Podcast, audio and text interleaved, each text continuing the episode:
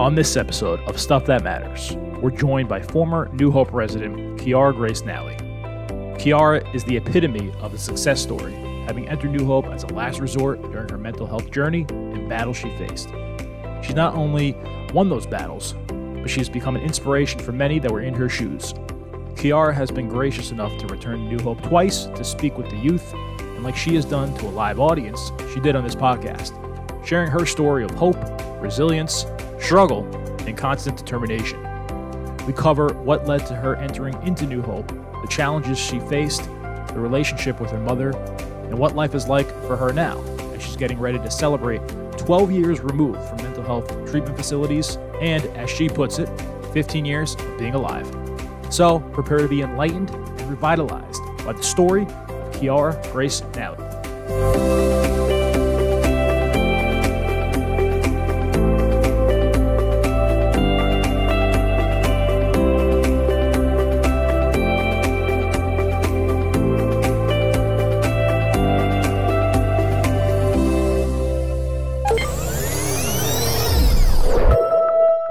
Are so excited to welcome on Kiara Grace Nalle, former resident at New Hope, uh, but so much more. She's, uh, I guess, she said she's a public speaker now, uh, having Absolutely. been back to New Hope a couple times to speak with staff and residents, uh, working towards her master. She's also uh, got some uh, some exciting things in, in, the works as well that we'll discuss, I'm sure, later in this episode. But Kiara, thank you so much for joining us here and stuff that matters. Absolutely, thank you for having me. Kiara, thanks. This is going to be awesome. So excited for the conversation. Um, just start with telling folks a little bit more about who you are. Um, again, you and I connected maybe a year and a half ago or something. Yes. Um, but um, yes.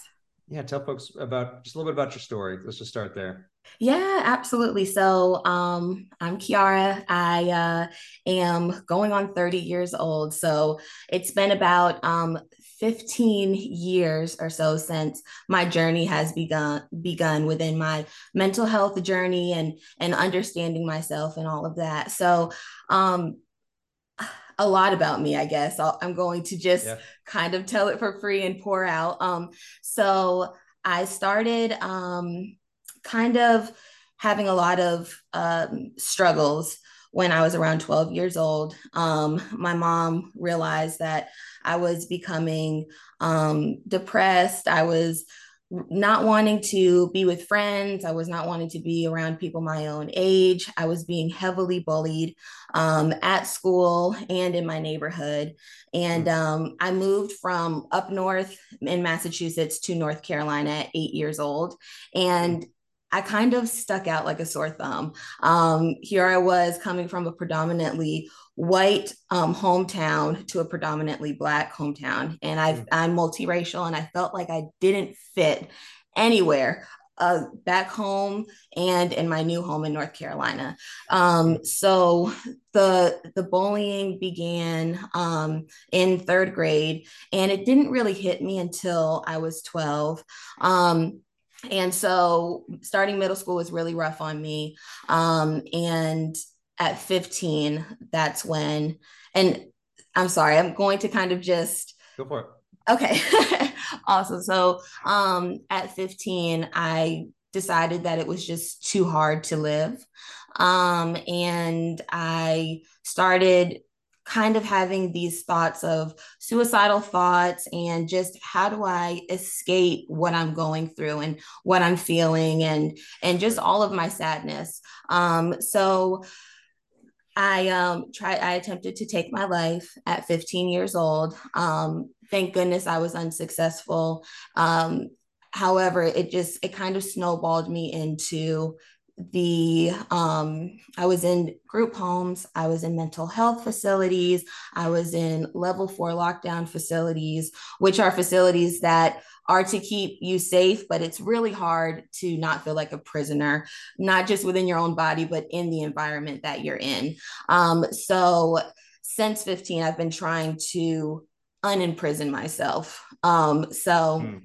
when um, so from 15 to almost 18 years old, I was either hospitalized, I was either um, in a institution, um, in a group home, or a treatment facility. So mm. um, it's the the bright side of that is it's offered me so many opportunities to see the world i've been as far as utah um, i've been close to home in the south and it's just it's really opened my eyes and it's created me to be the person I am today. I'm empathetic, which I was really lacking in my youth.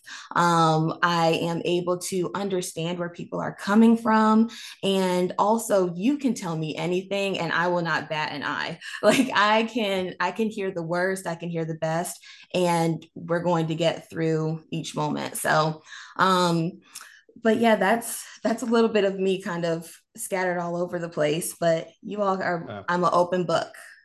uh, again, you know, Kara, again, I just want to say thank you off, off top for you know being willing to share your story, which is not um, probably unique, right? I mean, there's thousands of young people in treatment settings all across the country, and there's thousands and thousands of folks who have had that in their past, and we just don't hear from people too much. There's probably I don't know what that is. I don't know if it's shame. I'm sure there's, you know, you know tell me, tell me about, I'm, this is something I'm just curious about. And yeah, we sometimes script out some questions and most of the time we don't use them. We just start talking. So, yes. But what, what's hitting me is, um, you know, what, when did you, you know, now you're really kind of this, like, you know, you're an advocate. You, you've come back, like you, you use your story to impact other people yeah. I'm sure there's a lot of people that i could understand why they would just want that chapter of their life to be sealed away in a book and never talked about again. Absolutely. You talk about like how did how did that transformation or shift happen so I noticed that no one understood what I was going through, um, and no one understood what my mom was going through. So there was such a lack of support for us when we left the treatment facility world. Like when I would be discharged from the hospital, let's say, and I would return to school that following Monday. It's like I've had this whole experience that no one could relate to. And if they could relate to it, they weren't welcome to speak about it. Um, I remember turn, um, returning to seventh grade, and um, it had my seventh grade teacher knew that I was out because I was hospitalized, and she had took it upon herself to share with the class that i was in a mental hospital. So yeah. So when i returned everyone was like oh my goodness she's crazy. She's this. Stay away from her. My parents say i can't hang out with you anymore because it's going to rub off on me. Just all of these things that is like your worst nightmare as worst nightmare. an adolescent and it, it it made me feel shame and embarrassment but then i returned home and my mom just let me know you don't need to be embarrassed. I mean, my family has a long line of mental health um, and alcoholism, drug addiction, and all these different things. So it's really helped coming from a family where we speak about everything. We don't hold mm-hmm. things back. We um, allow each other to share and we do not judge. So I wanted to open that space for my peers. I wanted my mom to have an outlet because I know of my friends who I was deep with back then, they were going through things that they would not, a lot of them probably needed to have more help than they were given. So I wanted to kind of break that stigma of, um, not being able to share things that really matter because mm. it's it's it's the stuff that matters that we need to speak about and unfortunately on the top of that list is mental health but that is the last thing that people want to bring up even now so and it it it's kind of um it jolts me every time when someone holds back that piece of them because that's really what for me that is my foundation of how i am able to get through different roadblocks that still happen in my day to day um so yeah long story short I just did not want to be the person who was acting like something wasn't going on with me. Um, and I and I see that when I open my door, other people open their door with me. And, and then we're able to have this transparency and they're able to have a safe space. I'm able to have a safe space and it can feel normalized to share what you're going through because it, it is all normal. It's just we make it such an unnormal concept to speak about mental health or the things we're going through or needing a mental health day or a mental break or all these things. But it's what we all need. You know, our mm. mental health is health. So mm. I just want it to just be a part of the conversation and not like, oh my goodness, I cannot believe that you're going through this. Who goes through this? Because we all do. so mm. we don't have to hide. I, I think it's fascinating in, in the way you presented that. And one of the things it made me think about, I got a lot of things I'm thinking about to be, I mean, I'm, I'm going back. I have a third grade kid who got bullied last year, right? And mm and I we as a family dealt with that. We dealt with a, a, teacher and administration that was supportive, but it didn't stop these behaviors. And and although he's very honest and, and is a mature little third grader and he can tell us things I'm always in the back of my mind i thought well what else is he not telling us right at third right. grade but that's right. I mean that's not here it's really something i was thinking about at the beginning of your story what what the the last few seconds, I started thinking about um, what drives this kind of question or conversation is it seems to me as a society we're, we're there's more awareness and, and, willingness to talk about mental health. I see I'm a big sports fan, right? Yes. And we have these athletes who I think are normalizing conversations around mental health. I can think of a handful off the top of my head. Right. But I also see part i'm talking with my hands off camera a little bit i also see um technology kind of intermixing with our culture and society where things are are advertised or shared that everything's perfect right yes, and i think of so. tiktok or instagram and i don't mean to throw those two things under a bus but i happen to know a family friend mm-hmm. who's um, middle to lower in class, fa- uh, cl- middle class, lower class family. You know, they do well, they do okay. Their child has over a hundred thousand followers on a platform. Wow. And that child takes pictures in front of cars that aren't theirs, mm-hmm. um, on buildings in downtown Raleigh, North Carolina, that um, that make it look like they're a big, you know, they they have a penthouse and they don't. Right. Mm-hmm.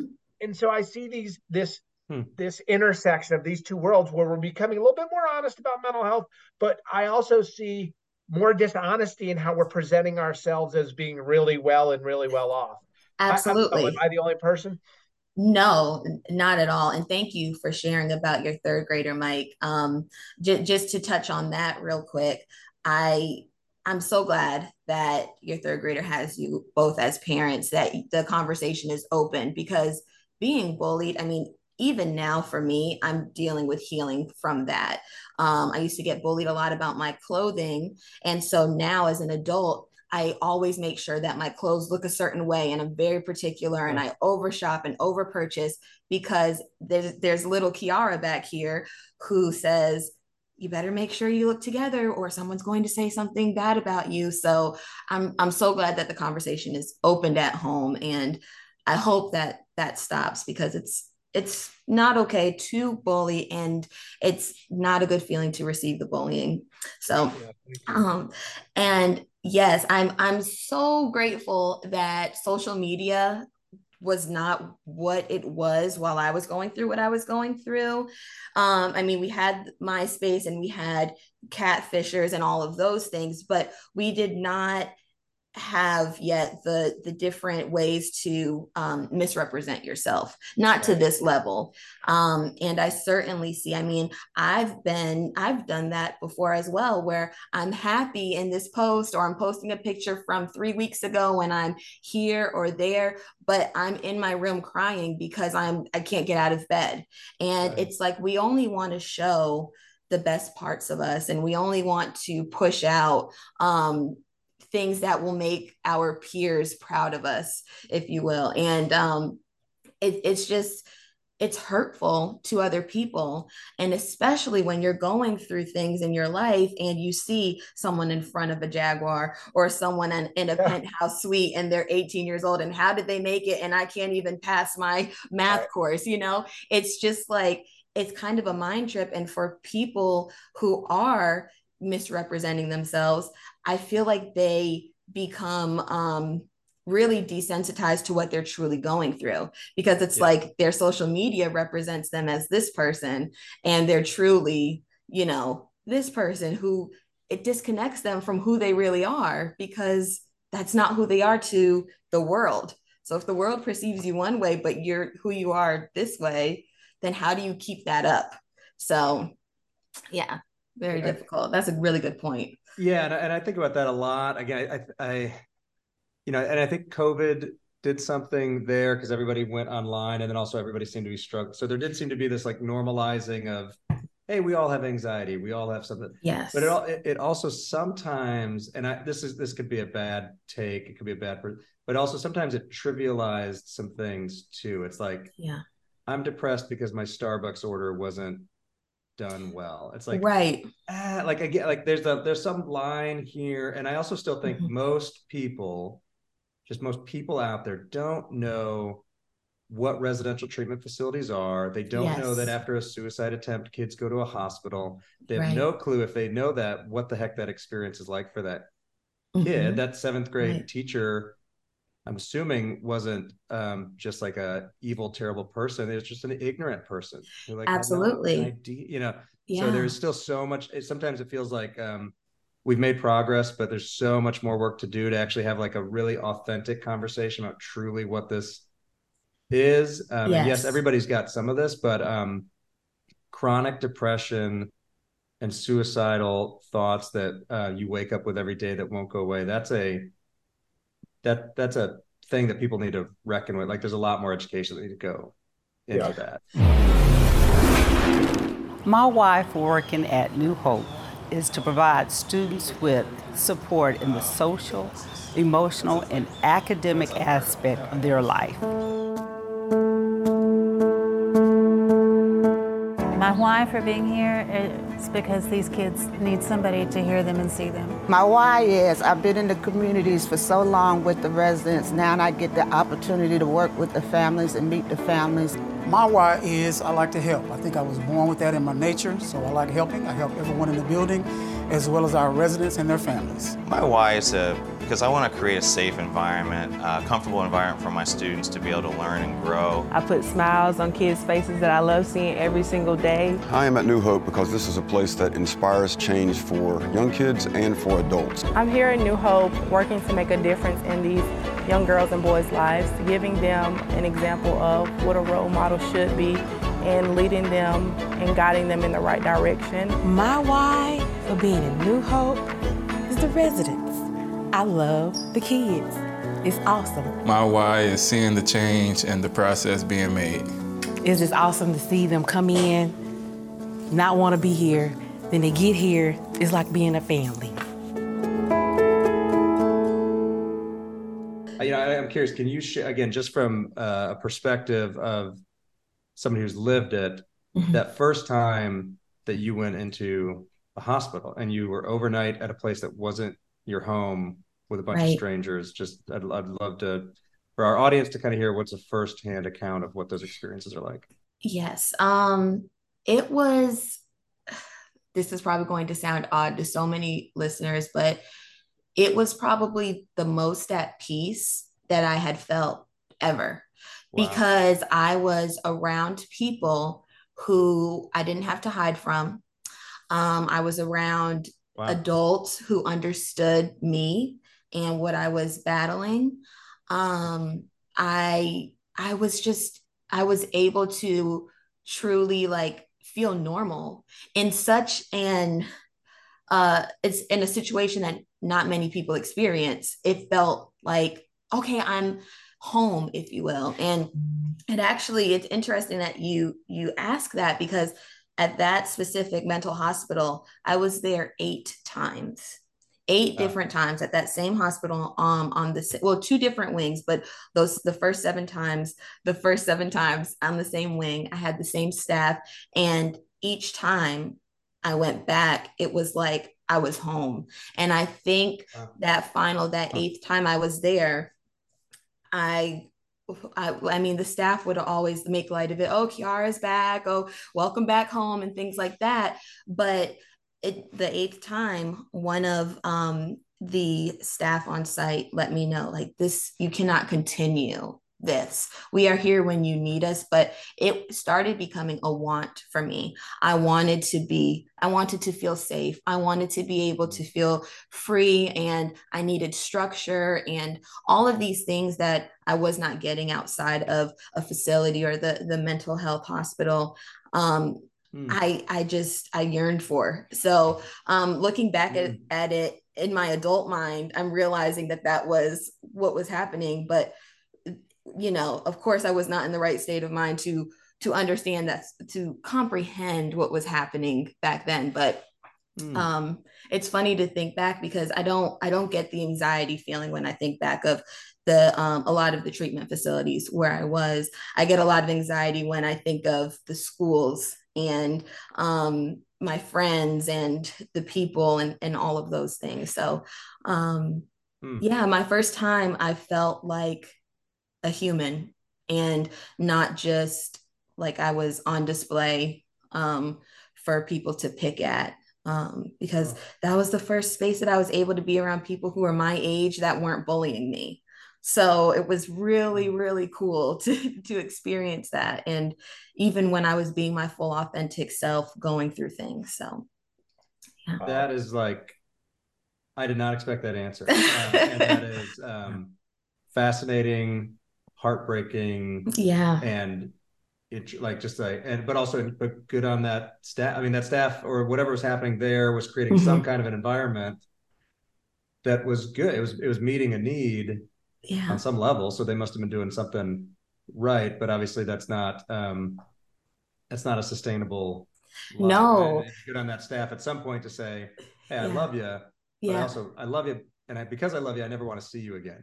exactly, and and that was, and I don't want to paint this picture that that's the place to be, and it's like a spa resort because it's not. you know, right, it's right. it was not like a homey feeling. It wasn't, um, you know, a long stay. It was it was simply like my mind feeling calm. It, was like all the internal. A, it was a refuge. It was a refuge from pain. Correct. Exactly. It was a refuge from pain yes. Know, and my first time, oh, I'm so sorry to cut you off, Mike. I was just to say it speaks to the power of the group, right? The power Absolutely. of being around folks who know what you're going through, mm-hmm. the power of shared experiences. I, if you started this podcast by saying you weren't sure if you felt like you belonged in your home right. state of Massachusetts right. yeah. and then moving to the South, but you belonged in that space, right? Because right. you had others who could uh, understand, empathize, relate. And Absolutely. I think that and that goes to normalizing, communicating, sharing, and what you're doing now to be impactful. So I don't know. I was just I'm kind of catching up a little. Bit. That's such a no, no. That's such a great point, Mike. Because I have I did not think about it that way until you just said that. Like it, especially moving here and just not feeling home, and then I finally get to a place where it's like oh this is this is home because yeah. it was it was my mom and i here my mom um, is and was a single mom and single parent and she was doing the best she she could to make ends meet and make sure her daughter who was suicidal and depressed and anxiety ridden and all of these things making sure i was safe so it was just it was nice to not feel that isolation of what had been happening and what had been transpiring um, essentially since I, since I moved to North Carolina. So, um, but the, the so the first time that I was at the treatment facility, which is one of the main reasons why I, or I'm sorry, at the mental hospital, which is one of the reasons why I do not want for parents or guardians or advocates to be scared to send their youth to mental um, health wards and mental hospitals. But everything poured out of me. I was able to share with my mom that I had been being sexually abused. I was able to share that I was actively wanting to harm myself and and it, this was not a new feeling and mm. it was I was it, it gave me my voice. Um and it it just it allowed for also for my mom to have a voice because had we been having this conversation and she was sitting on the couch beside me we may not have gotten to that point successfully. So it allowed both of us that that freedom to speak to each other. And also we didn't we had this conversation over the phone which was really hard for my mom but for me i didn't have to face my mom. I i was able to to go to sleep in the mental hospital and not have to talk about it for the rest of the night or look at her the next morning. So it really gave me a voice to speak and feel heard and understood and then kind of shut it back down so i could wait to heal from it moving forward. You've um, and thanks for sharing that. Again, this absolutely. Is, I, don't, know if you have nine hours to spend because I could talk to. You I know, right? I could talk all day. you, you, you've mentioned your mom a lot. Yes. Um, just, just let's let's camp out and like just tell us about your mom. Yes. So my mom is my best friend. It's been like that since I couldn't remember. Um, she's been a single mom my whole life. Now, she was married for a portion of the time, but even then, she was my active parent, active role model. Um, her name is Nina, and she's just she's just awesome. She's been awesome my whole life. And um, when we were going through um, everything, um, my mom has battled depression and anxiety, and then moving here, I struggled with it. We struggled together. Um, it was a very scary time as i'm sure it is for any parent when you're scared like my mom was scared to leave me alone because she didn't know um, and i think to to um, a point she was scared to come home to where, whatever state I was in. Was was she going to find that I had left home without asking? Was she going to find that you know um, I had snuck someone in, snuck out, that I tried to harm myself? Any of these things? It, it just was a bottle of anxiety. Um, and I think the hardest part for her is she was in self protection mode um, and advocating mode. So she needed to make sure that my needs were met. She needed to make sure that her needs were met, but there was no healing within that for her. So if we have this same conversation with my mom, it's almost like this trauma happened yesterday and mm. it didn't happen 15, 14, 13 years ago. So it's, I think that um, my mom being such a strong person and understanding of mental health and all these things, it was still very hard for her to experience this with me. And it is still very hard. It's a very hard topic for us to talk about because we saw it in two different lights, of course. So it's, but, um, but no, my mom is just easy she's one of those people who you feel like you've known forever and um, you can talk to about anything. She won't bat an eye.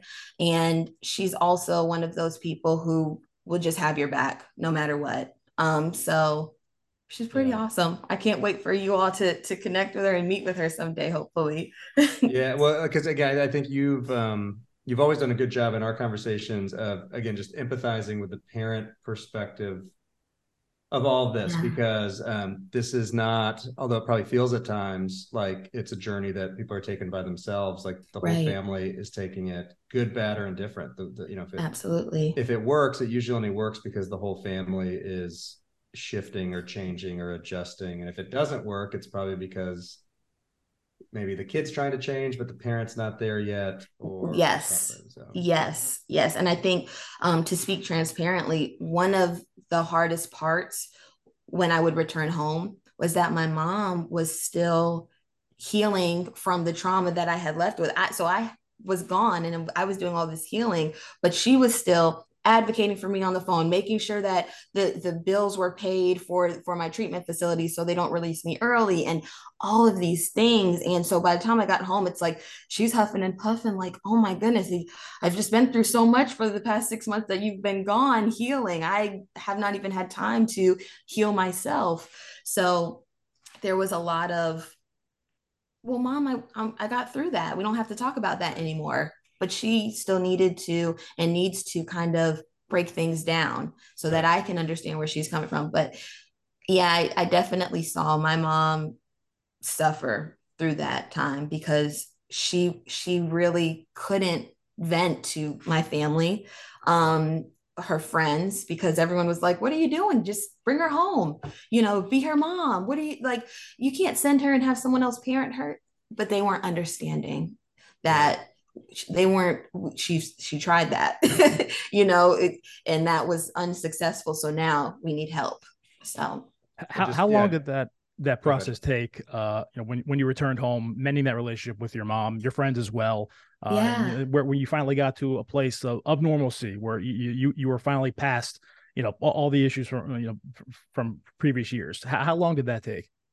So with my mom it's so i got home i was getting ready to turn 18 and that was the last time that i was um, institutionalized in any way shape or form and it took shorter for me than it did my mom because I knew where I was. Hmm. Um, but my mom was still like, okay, when is when is she going to be triggered? When are we going to have to make another call to, you know, try a new facility, you know? And it was like that for years, honestly, where where my mom was like, something's gonna happen, or you know, are you okay? Are you sure? Mm-hmm. Um, so, but for me, once I got home that last time from New Hope, I knew I was I wasn't going back. I knew that I was in a much better space. I knew that that that was that was it. Getting ready to turn 18 and I needed to get my stuff together. So um but e- even now, honestly Patrick, when I am going through my lows and my mom's like, are you okay? Someone check on Kiara. Like, I, I, you know, we need help. She still has that automatic, like her brain just goes to, oh my goodness, what's going to happen to my child? What, like, she needs us or she's going to need help and, and this and that. So I don't, I don't I, I, don't think there was an end time of of that. And i think it, it does go past because of course as a parent you worry. Um i know i'm going to worry about my daughter forever but this is like this is different. This is a different level of um she's almost ready to activate. So yeah. so i don't think it stopped yet for her. I don't think that it's truly like kiara is going to be okay forever in her mind yet. So um but I can see that. I can see it. Yeah. It's hard, hard to turn that switch Absolutely. and it probably, again, that progress feels fragile maybe for her. Yes. And then again, I just can't imagine, you know, just the level of, um, you know, as a parent, if, if, if any of our kids came to us and said, you know, I've been uh, being hurt and mm-hmm. abused by somebody and you haven't known about it, right? Uh, I, I, can't imagine a worse conversation you know it's it's absolutely. a, well i know. So it, it's there's the the guilt or what am i doing wrong or what did i do wrong? And it's and i think that of course as parents we never want our children to go through anything but some things are truly out of our control. Absolutely. like my mom could not have done anything different because yeah. you know unfortunately I, i'm a firm believer of what is meant to happen will happen and it's kind of written. So I think that everything that's happened to me, it's so I could be who I am now. And I I think what my mom the next step for my mom is is healing that part of our lives together so that we can get through the trauma response that that happens. So I think I know the answer to this, but let me throw it at you anyway and they create a little bit of a long a, a different conversation but my assumption is or the question is did your mom have any support groups to lean on or become involved in when you were in treatment facilities or psychiatric hospitals that you know of? To my knowledge no. Um no not at all. So she did connect with one of the um, mothers who was in the treatment facility with me um, and or her daughter was with me. And um, funny enough this mother worked at walmart and my mom would go to walmart and talk to her in the line about what was happening with their daughters. Um, but that was about the extent of support that my mom received was the five minute checkout time in walmart to about, to touch base. for a hot minute right? Absolutely my mind keeps going to, and having worked in residential settings really my entire career, we've always, I can say very confident, we've always tried to do this in some shape, fashion, or form, have some right. sort of parent group support kind of thing. Yes. It's never really, really materialized for any mm-hmm. meaningful length of time. there's a lot of barriers, whether it's distance, whatever it may or may not be, people's schedules. Yes. And then my mind goes back to I don't know why I'm hooked on social media today because I'm really not even a social media person. But I know in the community that I live in, there seems to be a group for almost everything. Like, Mhm. hey, yes, same. group for boys who play baseball, or right. sing uh, moms of you know moms of Apex, North Carolina. Group, You know, there's all these groups, and I think at some point it would be wonderful to get to a group of parents with kids who struggle with mental Yeah. illness or substance use or right. whatever where Mhm. there's no there's no value judgment to that it's it is what it is let's get together Yes. with support and maybe those exist i don't know but that's where i'm gonna So I think they do to an extent. I think that it is so hard for parents a to admit that something's going on with their child. So that's the first thing, and then uh, admitting it to themselves and then to others. And I feel like when you have a child who's struggling with with mental health, it's so hard to not feel like it's because of something you did. And I think as parents, we try to put on this face like we're a great parent, you know, everything. We love our child to death. Nothing, they don't do anything wrong. We don't do anything wrong. And it's, we try to fuel that to the people around us. But in all actuality, it's all a learning experience, you know, and it's mental health being that I'm so happy we're getting to the place where it's not, people don't wince when you bring it up, but it's still kind of one of those things that it's like, yeah, we could talk about it, but I'm fine, or my kid is fine. So Right. I Yeah, think those, I think young yeah. people are almost young people on social media are almost more authentic than uh Oh my baby- goodness. baby boomers Absolutely. It's like like young people actually get they use that to get real. Again, sometimes it might be magnified or something like that, but Yes. it's it's parents who are the most full of absolute Yes. Yes. media. It's like No, are you kidding me? absolutely. Like, like being a parent is an absolute, you know, daily crap show. Like sometimes, like Yeah. it is. Oh just my not- goodness, But like that's yes. actually so. Yeah, the parent support group, or or again, being um okay, being lumped in with, hey, you know, my my kid was um in these treatment. But gosh, what what an isolating journey is is Yes. ultimately just and and isolation sucks. That does not help. It it absolutely does. And I think that one of the main things with being a parent who is unable to kind of connect to that your child is struggling, being the child of that parent is is hard too because it's like okay we have to keep a secret. I have to keep this in. I have to control my mental health you know so that my my parent doesn't feel like ashamed or sad or like they're doing something wrong. And I've lived in that realm too, where my mom, I never felt like my mom was ashamed of that, but I felt like, oh my gosh, I need to really put on a happy face to show that my mom is doing nothing wrong. So, Right. um, you have to kind of carry her guilt while you're Yes. on this journey. You know, you were the yeah, it's you know, you're the victim of or the survivor of trauma. Yes, and you're yeah. going through this crazy journey of three years, but you're also cognizant of how is my journey affecting other people I love. That Exactly. is so much on a young person's shoulders, on anybody's shoulders. Uh, right so i think a support group for for parents and and just anyone who has someone in their life who is struggling with mental health i i hope that comes to fruition and, and that people can be transparent i know that in one of the groups that i'm in they have an option to um, post anonymously and a lot of the parents post anonymously because it's something that unfortunately they can be ridiculed for um, whatever question they're asking so i think that also offers some some type of safe space that i don't they don't have to know it's me but i still need to put this out there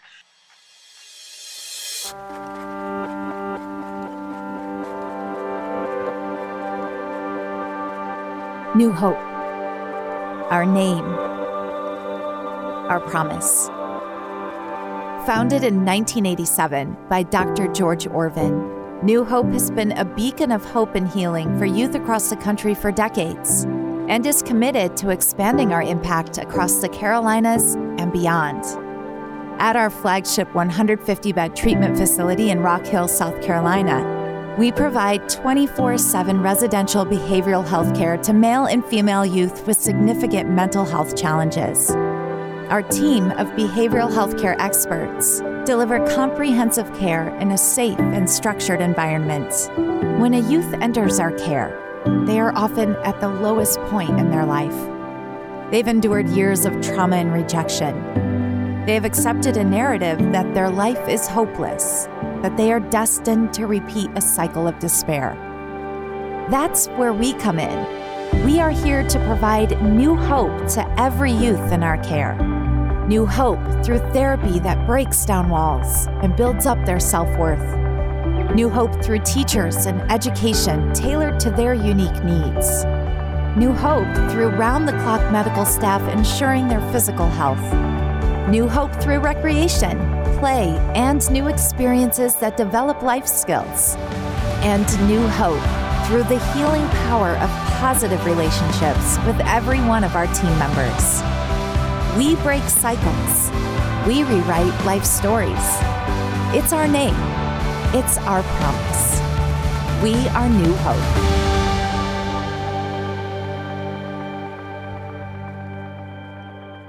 Kiara, so again, you had a long, which again is not, I don't think, completely unique. It's not unique in the youth that we see. Right, know. Multiple hospitalizations, multiple treatments. Uh, and I think there's this notion sometimes that again if if the first time you went to that hospital if you didn't come back perfect and fine and never went back that right. there was some kind of failure there absolutely um i don't you know and i don't know how to measure that i don't know what that looks like but at some point clearly in your journey i'm curious mm-hmm. like what turned was it like did you hit a rock bottom of just like i am freaking exhausted yes from this or was it like what what actually was the linchpin um, the change the cycle sounds like you kind of got into a cycle of in and out, in and out, in and out. And I'm yes. so interested to hear. Well, I got upset because I was so before um arriving at my last stopping point, if you will, within my treatment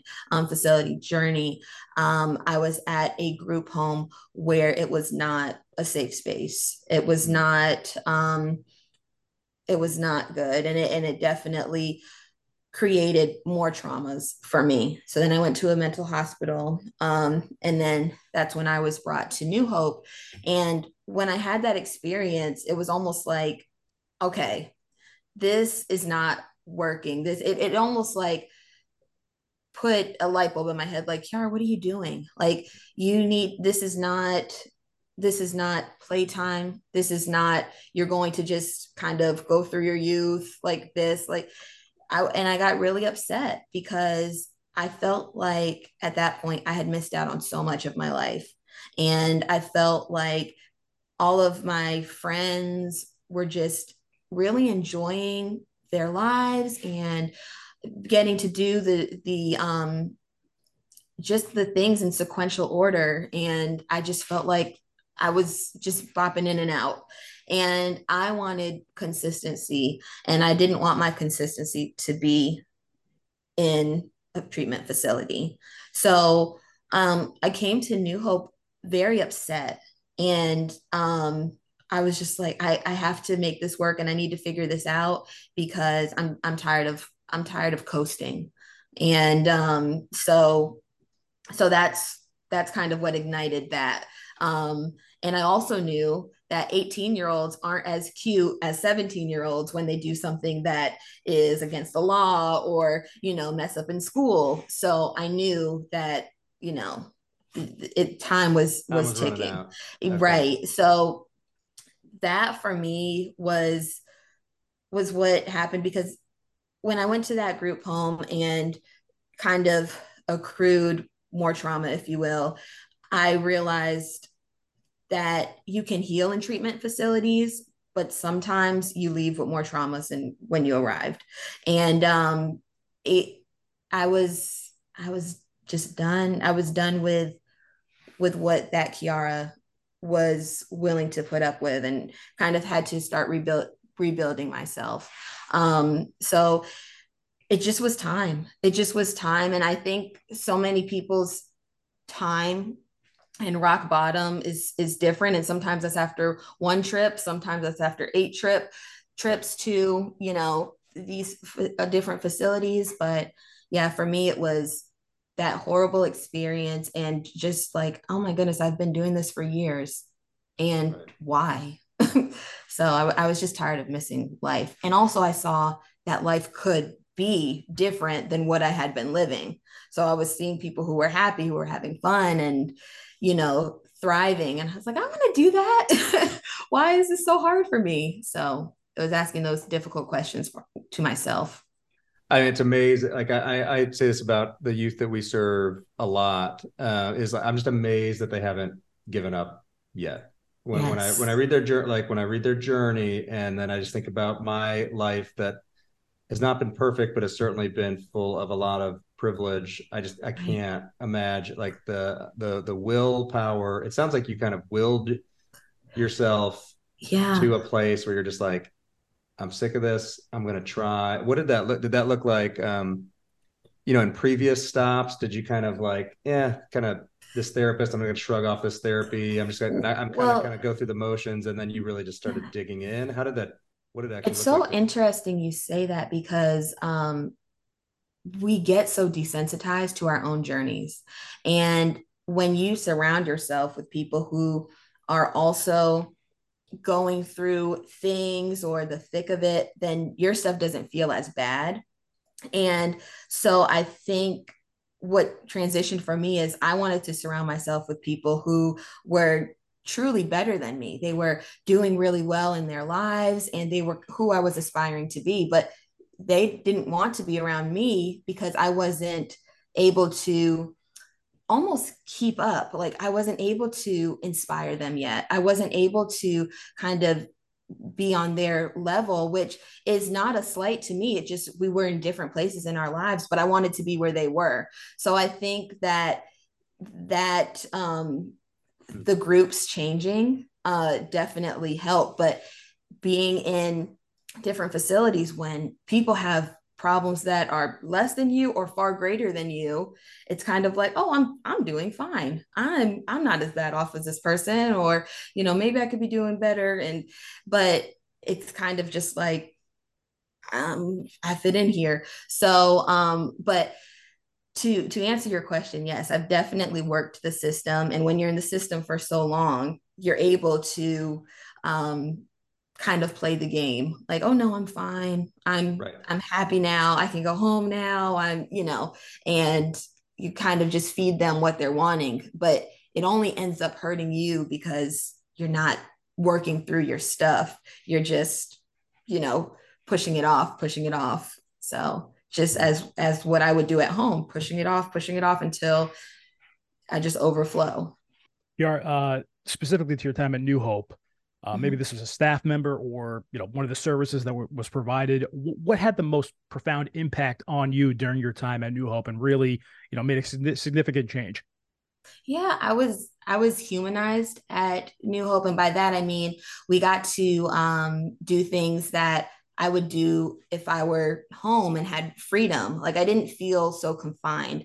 Um, I remember getting my hair done. I remember doing like activities. We went to um, to the I don't know if it's still there, but it was there was a nursing home right beside New Hope, and we got to meet um, and sing carols for the residents there.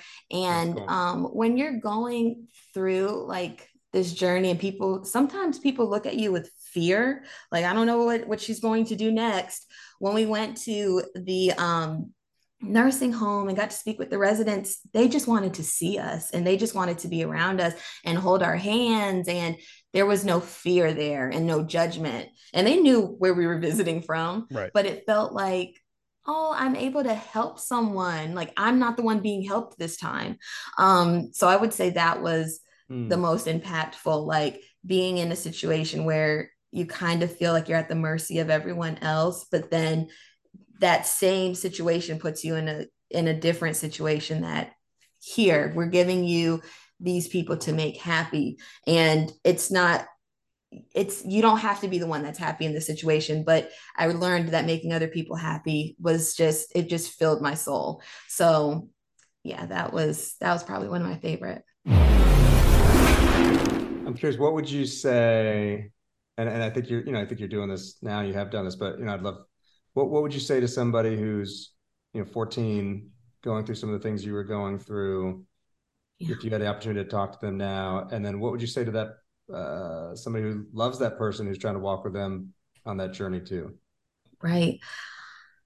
To both of them i would say to put themselves first as individuals because one of the things that i think my mom and i did with each other is i put her first and she put me first and we forgot about ourselves and that our needs needed to be met so that we could meet each other's needs.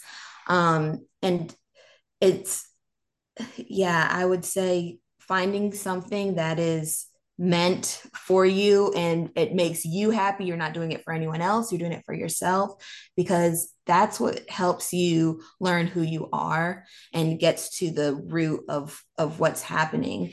Um, so much of my youth, I was worrying about what other people felt about me, um, how I was making other people feel. And by doing that, I was losing myself and I didn't even realize it. And by the time, even now, when people are like, Who are you, Kiara? I have to think, like, who am I? Because I have these people pleasing tendencies that so many people do. Um, but yeah, I would I would say taking a step back and just understanding who you are would be my first step and, and finding what makes you happy and not just what makes the crowd happy but what when you talk about it what makes you smile? What is going to ignite that passion inside of you? Because then you're reintroducing yourself to yourself. And what is life like now? What, what is tell us about your life. Tell us about your family. Tell us about yeah. what your journey is now. Again um yeah, it, it's just amazing. Your, your stories we could we could talk about that for so long, but you're just tell us everything that you're doing now. I just love to hear. Absolutely. Um, so I, I know I started the session off a little heavy, um, but I, I say that to say in September, I will be not only celebrating my 30th birthday, but I will be selling, celebrating 15 years of being alive since my suicide attempt. So that is something, and I'll be spending it in Utah um, thank you. I'll be spending it in Utah, um, where I was in a treatment facility. So it's kind of it's a full circle moment. Um, and I'm I'm just super excited. And now I will get to share that with my husband and our six-year-old daughter. Um, and it's just it's I still cannot believe that life is this amazing when it felt like it I would never get to this point. Um, I got married back in October. Um, and I remember looking at everyone in our wedding party and just being like, oh my gosh, it's it's finally m- my turn. Like mm. I didn't, and I get that feeling often, like, oh my gosh, it's finally my turn. I have a job I really love, or I'm doing the things I I like to do, or I get to go on this awesome trip or vacation or experience these things. And I it's just it's breathtaking. So life for me, I'm a mother, I'm a wife, um, I'm, I'm a big sister. Um, I'm a little sister, which I found out later in life that I have older siblings. Um, so everything is just coming together. And um, I still, I don't want to paint this picture that my life is perfect and that I don't still struggle because I do. But um, my struggle looks a lot different now. I'm able, I have an amazing boss who I'm able to say, I think I need a mental health day tomorrow. And no questions asked, you know, just let us know when you're back. And um, it's kind of like I set myself up for for my type of life. Um, i know i need a job that i can ask for a mental health day. I know i need to be able to take breaks. Um, and yeah it's life is really really fun really really fun and happy. And even when it's not fun and happy it's like i know that it's going to continue. Whereas it's before was like everything's crashing. I don't know what to do. I don't want to do this anymore. But it's like I always want to do it. So mm. life is good. Thank you for asking that. Well, we could keep going for another uh, uh, three and a half, four hours. But one of the things that we'd like to do on stuff that matters is uh, in closing, ask you, uh, in your own words, this could be, you know, three to four key uh, points of emphasis you really want to hammer home and uh, share with the audience. For you, what is the stuff that matters? Putting yourself first. Um, and by that, I mean your self care, making sure you heal so that you're not living in trauma from your childhood, from your adolescence, from your early adulthood, late adulthood, any of the things that just give you the um, having mean, meaningful relationships and friendships, and then creating your life to be your life and not anyone else's. That's the stuff that matters to me. Wow. I, I really truly believe that somebody's going to hear this um, conversation that maybe was thinking about giving up and they're going to keep going. Um, so I, I, am incredibly grateful for you and your time. Likewise. Your story. Absolutely. Likewise. Thank you all. This is, you all are always amazing. And I'm so glad that you've created this platform. Um, it's, it's very needed. So thank you for having me. Yeah. All right, well, let's do it again soon. And I think we'll, we want to have a conversation with your mom. Yes. Normalizing yes. the parent journey too. And absolutely. You're a rock star. Likewise. Thank, Thank you. you. all so much for everything you all are doing. Thanks, have a great rest of your day. Bye, y'all. You can listen to this episode and all episodes on Spotify, Apple Podcasts, or you can watch episodes on YouTube. And if you're interested in being a part of the New Hope mission, please visit newhopetreatment.com for more information. Again, that's newhopetreatment.com. You can also follow us on Twitter, Facebook, and LinkedIn.